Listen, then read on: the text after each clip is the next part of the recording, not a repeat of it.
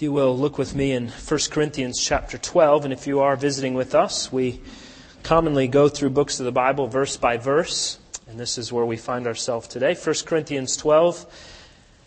We'll specifically be looking at verses 27 through 31.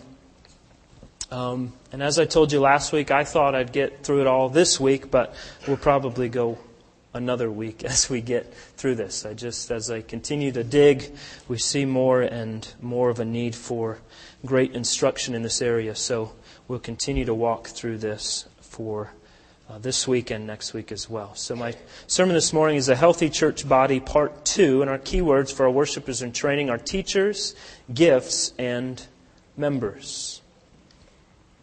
Well, let's begin by reading in verse 12 of chapter 12.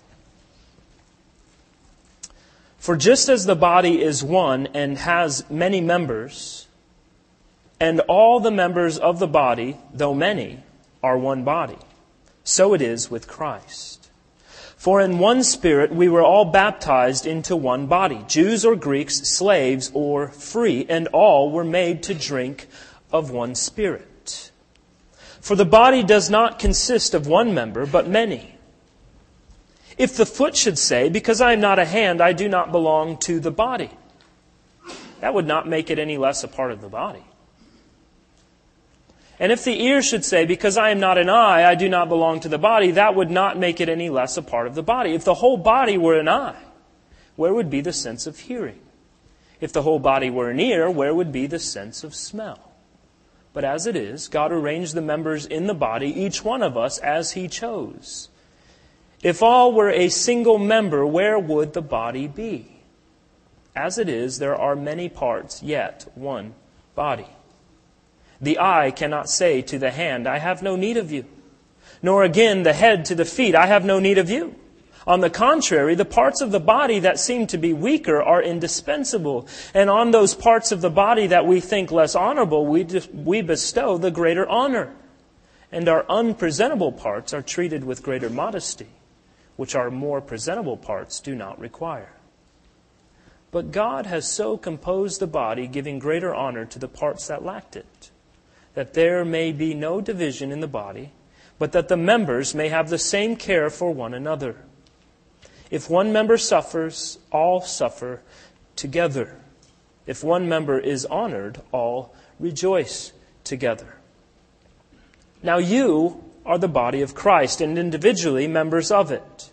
And God has appointed in the church first apostles, second prophets, third teachers, then miracles, then gifts of healing, helping, administrating, and various kinds of tongues. Are all apostles? Are all prophets? Are all teachers? Do all work miracles? Do all possess gifts of healing? Do all speak with tongues? Do all interpret? But earnestly desire the higher gifts, and I will show you a still more excellent way.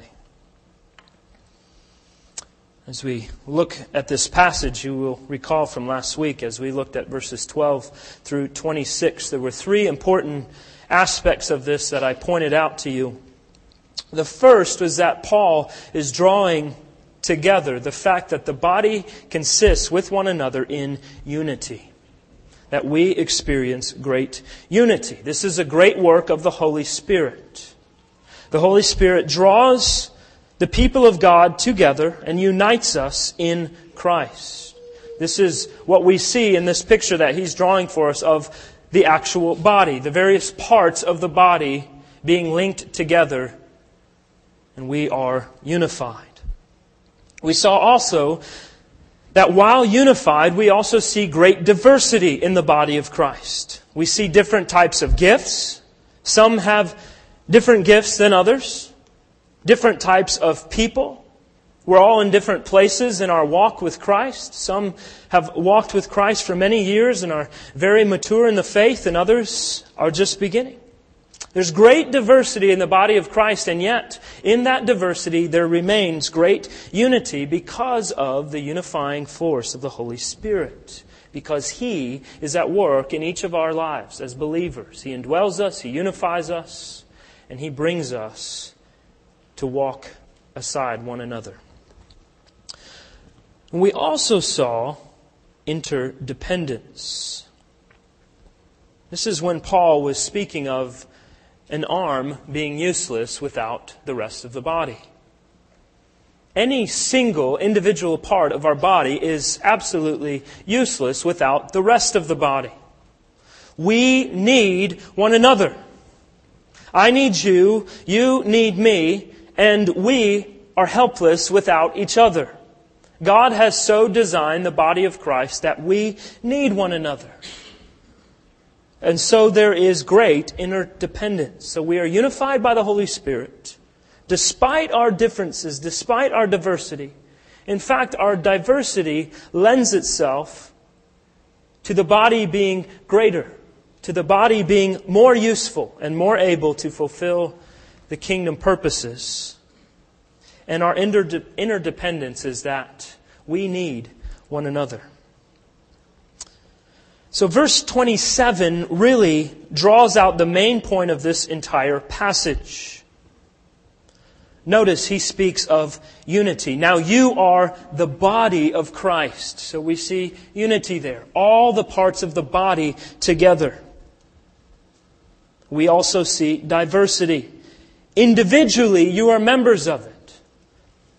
So there's diversity that each of us individually has specific gifts, specific things that we bring to the table to serve the body of Christ, specific backgrounds and, and things that we've walked through that we might relate to others, that we might use, that God might use to bring about greater kingdom purposes. So we are unified as a body, yet we are individuals. There is great diversity, but there is great interdependence because individually we are members of the body.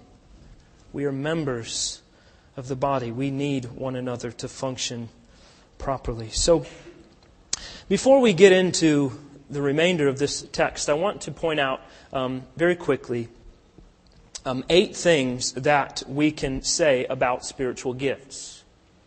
What specific things about spiritual gifts are we looking at through this text that will help us to understand where we're going as he points to um, specific um, individual gifts. First, we see that spiritual gifts are essential to the body of Christ. This is why at the beginning of chapter 12, the apostle Paul writes, Now concerning spiritual gifts, brothers, I do not want you to be uninformed.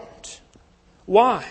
Why not be uninformed in these? Because they are essential to the body of Christ. In Ephesians chapter 4 verse 12, he speaks of the spiritual gifts being for the building up of the church, for the building up of the body. And so, spiritual gifts are essential. They are necessary.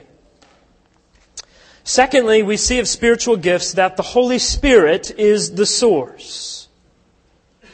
Look again at verse 7. To each is given the manifestation of the Spirit for the common good. And verse 11. All these are empowered by one and the same Spirit who apportions to each one individually as he wills. So spiritual gifts are present as a work of the Holy Spirit. The Holy Spirit is the source. He is the source of our gifts.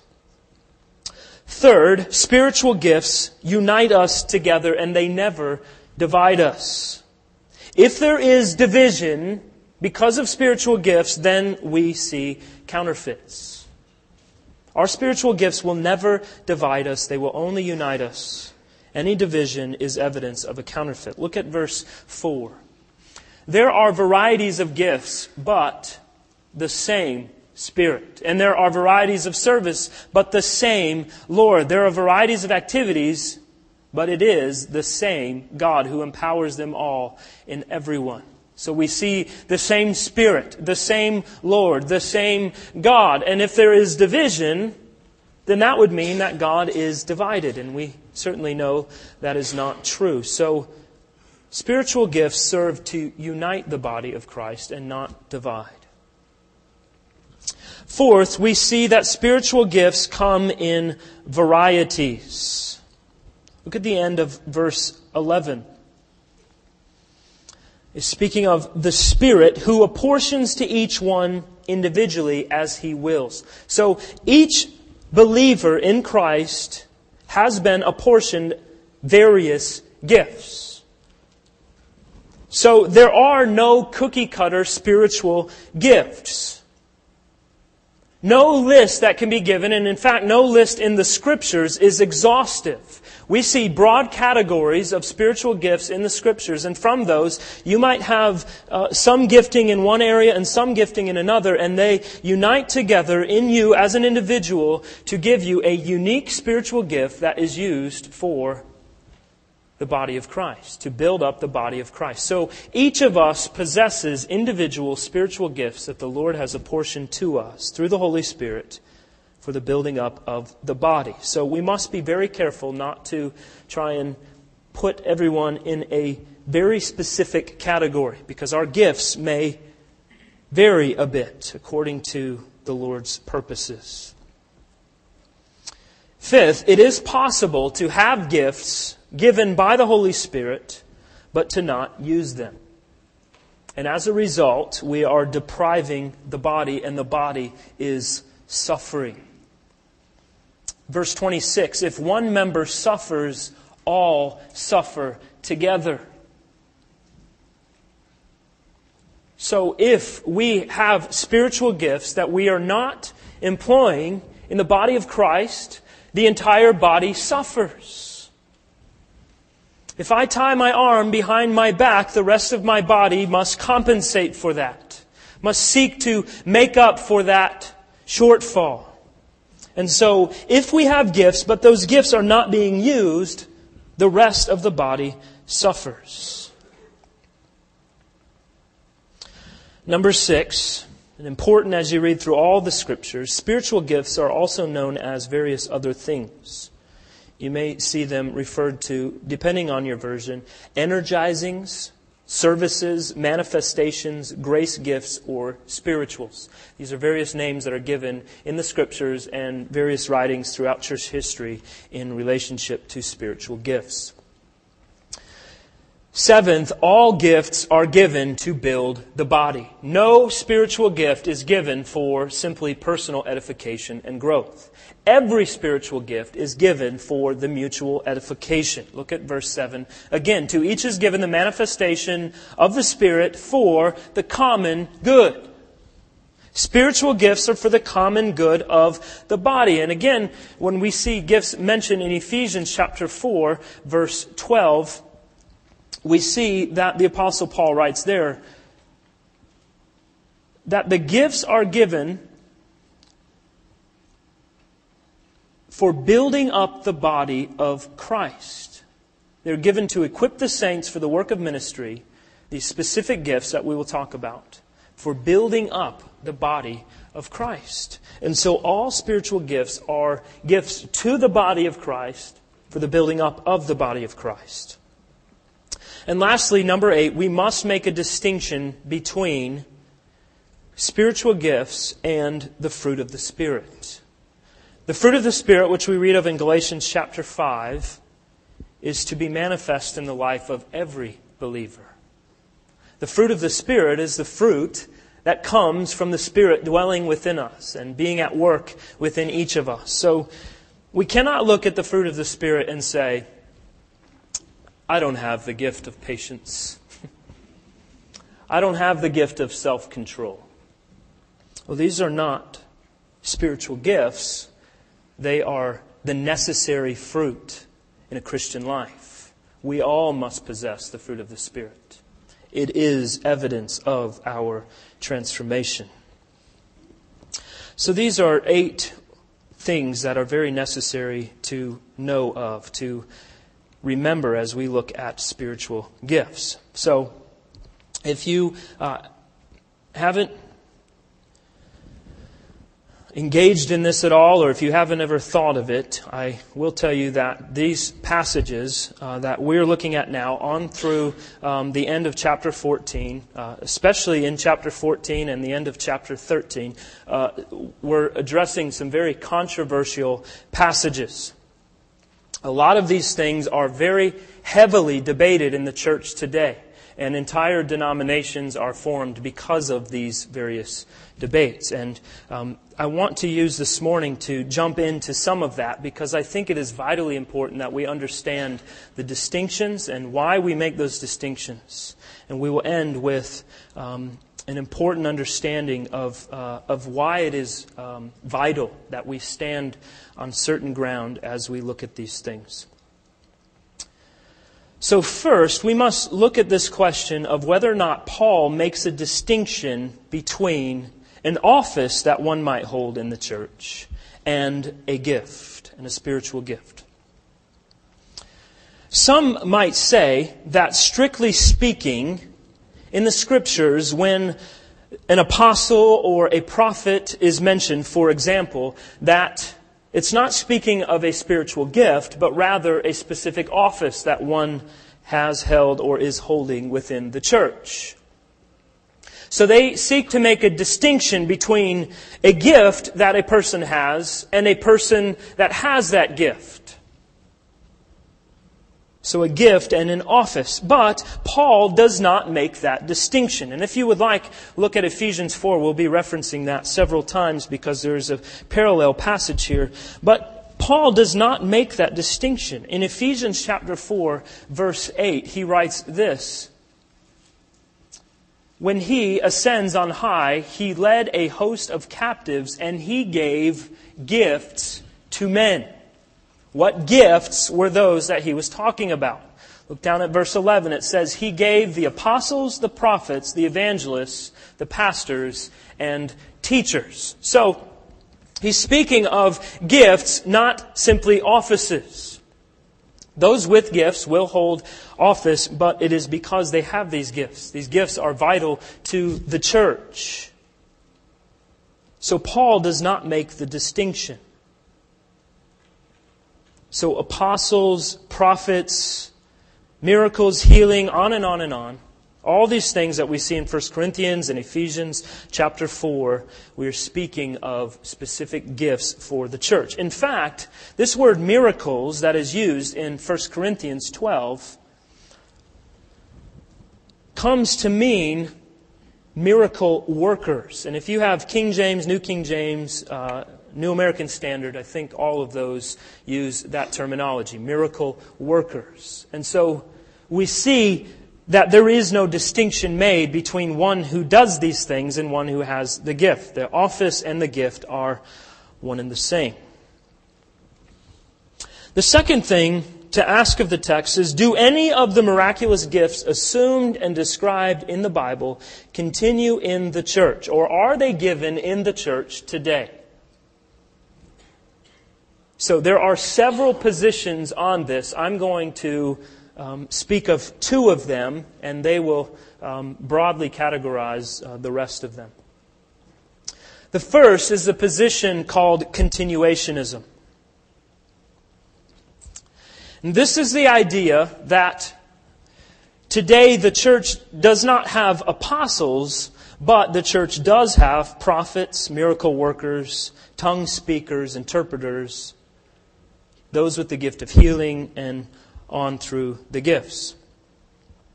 Now, there are those who we would classify as um, being in a camp um, of charismatics who might say that there are apostles today. But the most prominent is continuationism. That would say there are no more apostles, but there are prophets, miracle workers, and on through the gifts. Now, it seems inconsistent that some of these miraculous gifts would cease, but not all of them. I believe it is inconsistent to say that there are specific miraculous gifts that remain and some that have gone away simply by picking and choosing which those might be. I will defend, and we believe here at Ephesus Church, and our confession teaches um, a position called cessationism. And that is the belief that all miraculous gifts have ceased. Now, I want to clarify what I mean by that. Because this does not mean that God does not do miracles. We must be very clear with that. There's a difference between miracles happening and miraculous gifts being manifest. God did not pull out of His creation after the apostles died and the canon of Scripture was closed. God may very well, and I believe does, do miracles without doing them through specific individuals, without doing them through miracle workers. There's the distinction. So let me give you an example. If we are to gather together and pray for uh, someone who is very ill, perhaps they have terminal cancer, and we were to go and visit them, and we are to find that they have been healed of their cancer. This is no doubt supernatural. This is miraculous, but it is not because of any individual person. It is not because of one who prayed had a gift of healing and others who prayed did not. It is because God chose to manifest himself in this way to heal this person. They're called miracles because they are not common. As we look at nature, as we look at the way God has created all things to work in perfect order, it is not normal that these things happen the way that they do miraculously. They are uncommon. But just because I pray and someone is healed as a result of that does not mean I possess the gift of a miracle worker. God simply chose to listen to my prayer and to grant that healing. Now, most would agree that apostles are not given today. Not everyone agrees with that, but most would agree that there are no apostles in the church today. You will find some who call themselves apostles and who have said that they are apostles, um, and we'll talk about that in a minute. But I would argue that if this is true, all other miraculous gifts have ceased as well. And we'll talk a little this week, but especially get into next week, how these gifts cascade. If one ceases, then all the others that come after it must cease as well. Now, let me clarify. There's a difference between temporary gifts that have ceased for the inauguration, for the beginning, for the establishment of the church, with signs and wonders, and permanent gifts that are given for the edification of the body, which we spent a lot of time talking about last week. So we must make the distinction between temporary gifts that were given to begin the church, to lay the foundation, that the church may be built on that foundation, and those gifts that continue to be given for the edification of the body of Christ. So let's look at verse 28.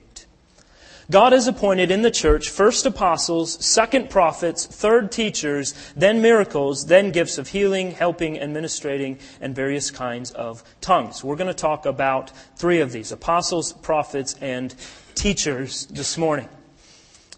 It's important to realize that Paul is enumerating these purposely. First, second, and third. First apostles, second prophets, third teachers. So we will speak first of apostles. Now, I'm not talking about today, as some of you may be aware of, that those who call themselves apostles, they show up in a white suit and take up 27 offerings and yell at everyone and real bossy. That's not what we mean by apostles. The scriptures are very specific about what constitutes an apostle. Let's look together at Acts chapter 1. Remember, Judas was an apostate. And after Judas went, he hung himself, and the apostles gathered together and they discussed the fact that they needed a replacement. They needed a replacement amongst the 12 to fulfill the prophecy of Psalm 109. Psalm 109 says that there will be 12 apostles, that there would be a replacement for the one who fell away. So we will see that the apostles were 12 men hand selected by Jesus. The number 12 was established, and we see that all throughout the Bible, there are specific requirements for apostleship. Acts chapter 1, verses 21 and 22. We read, So one of the men who have accompanied us during all the time that the Lord Jesus went in and out among us. So we see right here one requirement. As they're looking for a new apostle, this is one of the requirements that he must be a man who has been with us all the time during Jesus' life and ministry. Beginning from the baptism of John until the day when he was taken up from us. So they must have seen his ministry, from his baptism all the way to being eyewitness to his resurrection, to his ascension. One of these men must become with us a witness to his resurrection. So it is important to understand that this is a distinction that is made for the apostles. In 1 John, at the beginning of 1 John, John writes, That which was from the beginning, which we have heard which we have seen with our eyes, which we looked upon and have touched with our hands concerning the word of life. The life was made manifest and we have seen it and testified to it and proclaimed to you the eternal life which was with the Father and made manifest to us. That which we have seen and heard we proclaim also to you so that you too may have fellowship with us. And indeed, our fellowship is with the Father and with the Son, Jesus Christ. And we are writing these things so that our joy may be complete. Who is the we that John keeps writing about? The apostles. He's testifying to the fact that the apostles have seen and felt and heard and experienced Jesus in the flesh. And so we see a requirement here for the apostles. So the apostles cast lots and they selected a new apostle. So we see the 12 apostles established in the very beginning of Acts. Now, you will ask, well, what about the apostle Paul? And we'll talk about that in a minute. But Paul does define himself as an apostle as well. We see that um, in all of his letters for the most part, but especially in Romans chapter 1 and Galatians chapter 1, he identifies himself as Paul, an apostle of Christ Jesus. So we see his apostolic position in the church. So, if you look at the requirements, we must admit that there are no apostles in the church today. There cannot be. They saw Jesus, they heard Jesus, they had a vital relationship with Jesus in the flesh. They saw Christ resurrected. They were eyewitness to his life. Okay, no one lives today who can make these claims. These were the requirements for an apostle of Christ. There are no apostles in the church today. So what about Paul? Did he meet these requirements to be called an apostle? Well, there is no question that he saw Christ, right? Knocked him off his horse. Made himself very evident to Paul. He experienced the resurrected Christ. There are three different occasions in the scriptures when Jesus came to Paul. So we see that Paul was also hand selected by Jesus, communed with Jesus, saw and experienced the resurrected Christ. So Paul can be added to those who were apostles. So we see only 13 men only 13 men in the history of the world carry the distinction of apostles of Christ Jesus. There is no one today who meets the requirement for an apostle. And if someone tells you they're an apostle, they are a heretic. They are claiming authority that is equivalent with the scriptures because it is the apostles who wrote the New Testament. And in addition to these things, we see that the apostles' lives were marked or they were accompanied. Their ministry was accompanied by signs and wonders and miracles. So everywhere they went, there were miracles being accomplished. There was healing by shadow, by word, people being raised from the dead. These things were evident in the ministry of the apostles. And so not only were they to be closely aligned with Jesus, in person, but they also were marked by having the ability to perform signs and wonders and miracles. So, just so we're infinitely clear. Handpicked by Jesus, witness his life, his death, his resurrection, accompanied by signs and wonders, and they wrote the scriptures. They wrote the New Testament. Why is it that in Acts chapter 2 we see that the early church devoted themselves to the teaching of the apostles? They devoted themselves to what is now the New Testament, to the words that the apostles were writing down, to the letters that were being distributed, to the things that the apostles had taught. So we too are devoting ourselves to the teaching of the apostles. We are right now. So the gift of apostle is a non-transferable commission. It was given to 13 specific men. W. W. Criswell said this, like delegates of a constitutional convention, when the work is done, the office ceases. The work of the apostles was completed, therefore the office ceased. Interestingly, after Acts chapter 1, we hardly see anything at all about the gift of the apostle. And in the epistles, there's nothing about them regarding the administration or the function of the church. That they are to be a part of the church as it carries on through history. Ones who lead and guide and serve. Ephesians 2:20 tells us that the church is built on the foundation of the apostles and the prophets but not that they continue to function today. So once the foundation is poured, then the structure goes up. The foundation was poured by the apostles and the prophets. And we will see that this is the same thing with prophets in a minute. So you begin to see as you read through the establishment of the church, you begin to see how the apostle, the office of apostle, the gift of the apostle faded away. In Acts chapter 15 is the last time that we see all the apostles meeting together in the Jerusalem council. And interestingly, as they gathered together, none of the apostles were the ones who presided over that meeting. Who was it? It was James, the brother of Jesus, the half brother of Jesus. And so we already see the office fading away and those responsibilities of leadership being given to those who were called as pastors and evangelists.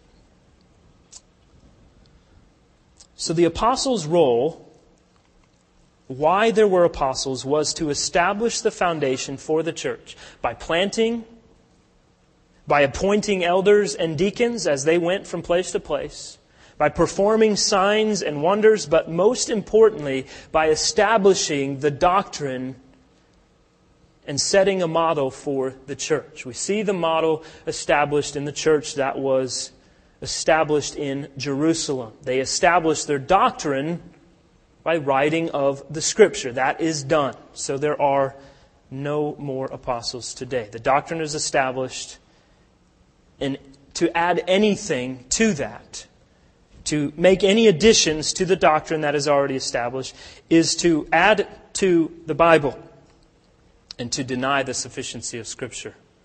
This is very, very important to understand, and we'll talk more about this in a few moments.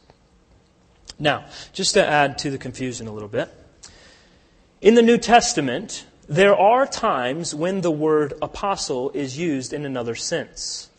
It's very important to understand the distinction. So we'll talk about those who we've already discussed, these 13 men, as big A apostles, capital A apostles. They are apostles of Christ. That is the distinction that they are given through the Bible. But the word apostle literally means sent one. So whoever is an apostle is a representative of whomever they are sent by. So apostles of Christ are his direct legal representatives. They have a commission, they have a responsibility in their sending to be representatives of Christ. So small a, little a, apostles are apostles of the church. Specifically in 2 Corinthians 8:23 we see the word messengers used and the original language is uh, equivalent with the word for apostles. Philippians 2:25 we see the word messenger. So we understand that to be delegates. Those who are delegates sent out by the church. And in this sense, they do exist today. And this would be one who is a missionary or one who is sent as a delegate of the church um, to, uh, to represent the body in certain matters, perhaps in some sort of meeting of the churches or something of that nature. So, an example of this. In the New Testament, we see the word elder used in various ways. One, an elder may be an older man. But we also see the term elder used for the office and the gift given to the church. Likewise, we see that a deacon is anyone who serves. But a deacon is also an office or a gift to the church. So an apostle is a legal representation of the church or a legal representative of Christ. We must be very careful in how we draw those distinctions. Is it speaking of one who is an apostle of Christ or representative, a delegate of the church? The false apostles of 2 Corinthians did not meet the requirements laid down for those who are apostles of Christ. Their teaching was inconsistent with the true apostles and we see many today who make this claim and yet have inconsistent teachings with the Scripture. There are many who claim to have the same authority as the Scriptures. There are many individuals, and in fact, there are apostate churches who claim to have the same authority of Scripture. Most grievous in this error is Rome, who claims to hold equivalent authority with the Scriptures, is to deny the teaching of the apostles as authoritative and final. Second, Paul points to apostles being given as a, excuse me, prophets being given to the church as a gift. And we're going to cover prophets much more in depth in chapter 14. So we're not going to spend a lot of time here this morning. But this I will say. In the Old Testament, prophets clearly are identified and regulated as an institution that contributed prominently to the Old Testament canon. So we see all the writings of the Old Testament, and there's a prominent section of the major and minor prophets that make up the Old Testament.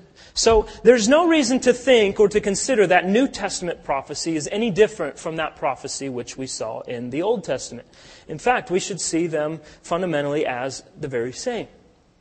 Now, when we think of that word prophet, I know most of us are probably thinking in terms of one who makes future predictions. So, in three weeks, the sky will fall. or whatever. Okay, that's as we think of one who is a prophet or has a prophetic gift that they are able to make future predictions. But a prophet literally is one who is speaking forth or speaking for God. A spokesperson for God. And we see that in the prophets of the Old Testament. They did make future predictions from time to time, but the vast majority of what they had to say was as spokesmen for God pronouncing God's disappointment, His judgment, His wrath to come, and their need for repentance. Sometimes also in the scriptures, we do not see a difference in the New Testament between apostles and prophets. Paul was called both. In Acts chapter 13, verse 1, he is called a prophet. But we also know that Paul was an apostle. But to make the distinction, apostles had a broad ministry to the church worldwide. They established local churches and they moved on and established more. They appointed teachers, they appointed elders in these churches and moved on. Prophets had a ministry to a local congregation. Prophets were given to the local church to speak revelation from God in addition to the teaching of the apostles. So they received revelation from God for a localized situation. So how did their revelation differ from the apostles? The apostles' revelation was doctrinal in nature. It was the doctrine. Here's what we believe and why we believe it. The prophet's revelation was practical in nature. And this was necessary until the scriptures were completed. Uh, we understand, and uh, we'll see in sec- uh, chapter 14 in a few weeks, verse 37 implies that the prophets were subject to the apostles. They did not simply um, go out and do as they pleased, but they were subject to the apostles in their proclamation of revelation from God until the completion of the New Testament. So, as the apostles were writing the New Testament, establishing doctrine, prophets were given practical revelation from God to the church. At the end of the Old Testament canon, what happened to the prophets? Once the Old Testament was completed, what happened with the prophets? We didn't hear anything else for about 450 years, right? Not until John the Baptist came on the scene. Why? Because the Old Testament scriptures were completed up until that point. Any prophetic announcement was to be inscripturated, was to be collected for the building up of the church. So the prophetic gift was useful during the foundation of the church and the development of the scriptures, but at the close of the scriptures and the death of the apostles, the prophets too were no longer necessary. The prophets were foundational the words that they spoke were infallible, without error. And in some cases, they were canonized. They were put into the scriptures. Therefore, they have ceased. We do not and cannot and should not add to the scriptures. So we'll talk more on the prophets in a few weeks. So, the church was established. The foundation of the church was laid by the apostles and the prophets. So what's next? Well, after the foundation is laid, the church needs teachers to teach what the apostles and the prophets have already established. And so, third, and lastly, what we'll look at today is the gift of teachers. Now, this gift is not accompanied by supernatural signs and wonders, nor is the gift of teachers foundational, infallible, or inscripturated. So teachers are given to the church even today to teach the Bible. In other words, to teach what the apostles had written down, what the apostles had communicated.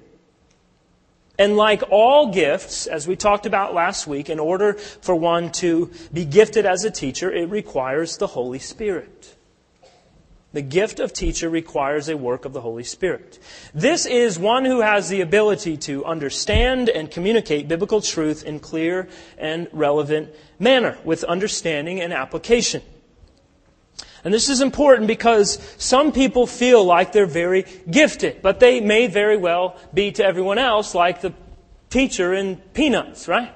Wah, wah, wah, wah. Okay, we don't understand necessarily what they're talking about because they may be passionate about that. They may have a desire to do that, but not accompanied with a gift from God.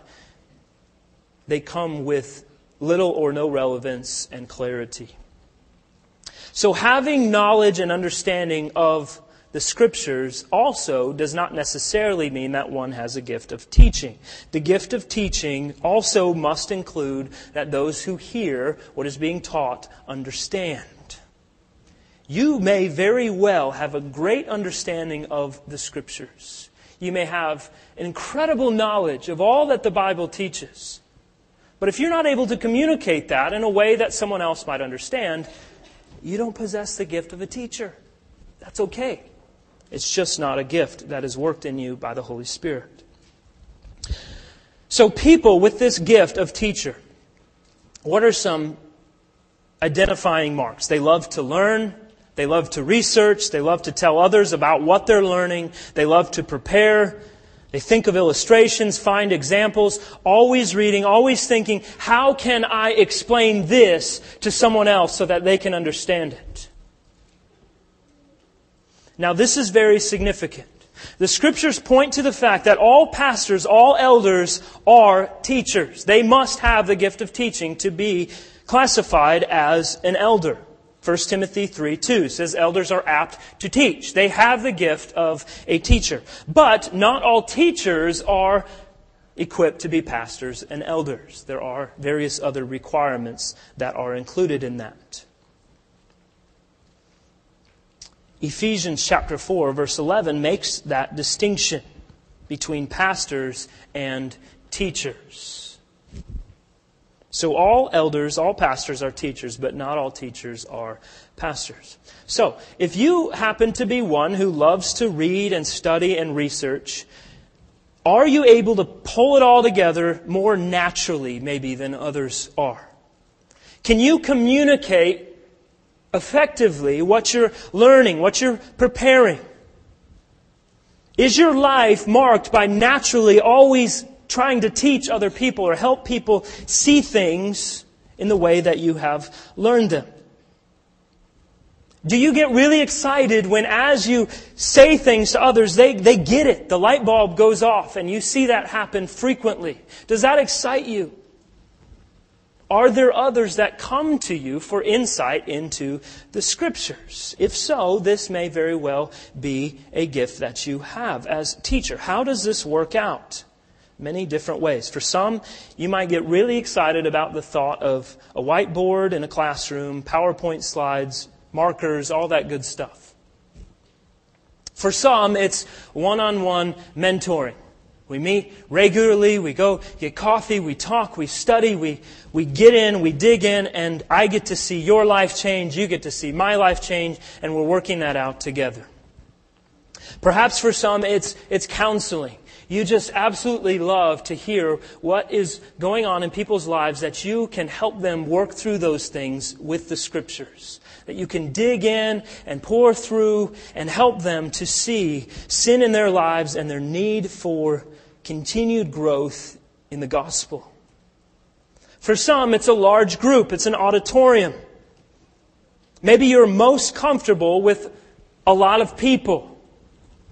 And for others, it may be a small group. It may be 10 or 12 people. As you gather together, you're very comfortable in that setting, leading discussions, asking questions, carrying that discussion along. Okay, so all of these gifts, you remember I said before, are manifest in different ways, and we see them carried out a little bit differently depending on who it is that possesses that gift. And so these are just a few examples. Preaching is a form of teaching. The very reason why pastors, elders, are called to be apt to teach. And sometimes preaching is more like teaching than others. So an example is today. There are a lot of things to teach on today. There's not as much by way of challenge or exhortation, but a lot of instruction.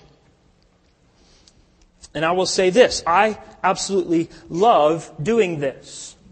I love preaching. I love preaching here specifically at Ephesus because you are all very teachable. You have great theological stamina. You can hang in there for 45 minutes or so. Some places you get like 20 or 25 minutes max. Here, that's an intro. Eh, eh, some of you are very, very helpful when we preach. You offer gentle corrections when necessary. You challenge us with other parts of the scriptures. That happens through the week. You're all very encouraging. I love that. I love preaching here, especially. I feel the same as Charles Spurgeon. Someone once asked him, if there was no heaven, where would you want to be forever?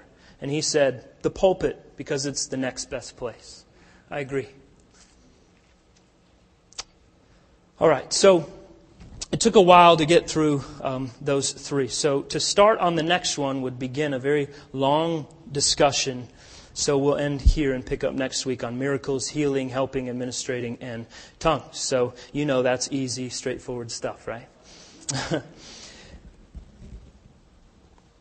but here's what's at stake, very quickly before we leave. Here is what is at stake if we do not understand specifically the gift of apostle and prophet to have ceased today. The very scriptures themselves the sufficiency, the power, the efficacy of the Scriptures is at stake if we do not see that the office of the apostle and the office of the prophet has ceased today. That is very, very important. And to argue for the need of continued apostles and prophets and miraculous signs and wonders worked as gifts undermines the gospel which has been established clearly by the teaching of the apostles, clearly defined in the closed canon of Scripture.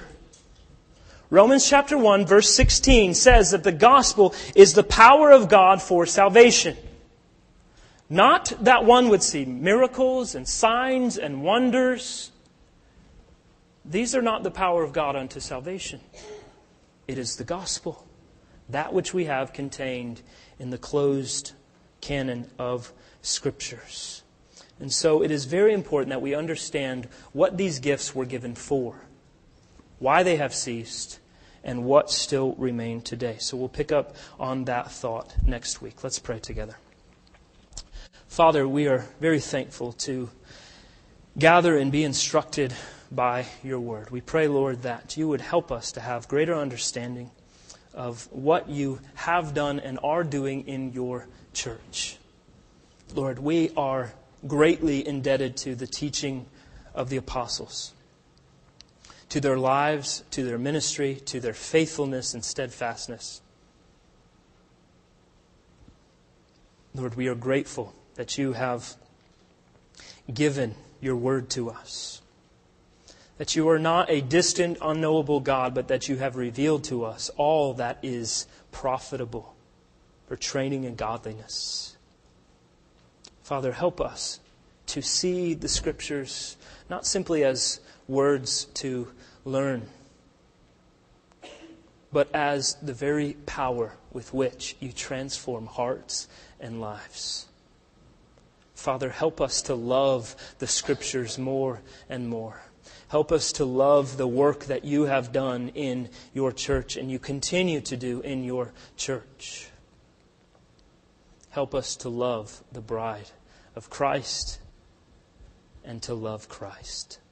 Lord, you are good to us. You are gracious, and we're thankful for your word. We pray, Lord, that you would help us this week to think hard on these things, to consider all of the scriptures in light of your teaching and that we would grow in faith and godliness and wisdom, that we may be more able to stand on the truth and not waver. In love and grace, in peace, and in unity. We love you and thank you. In Jesus' name, amen.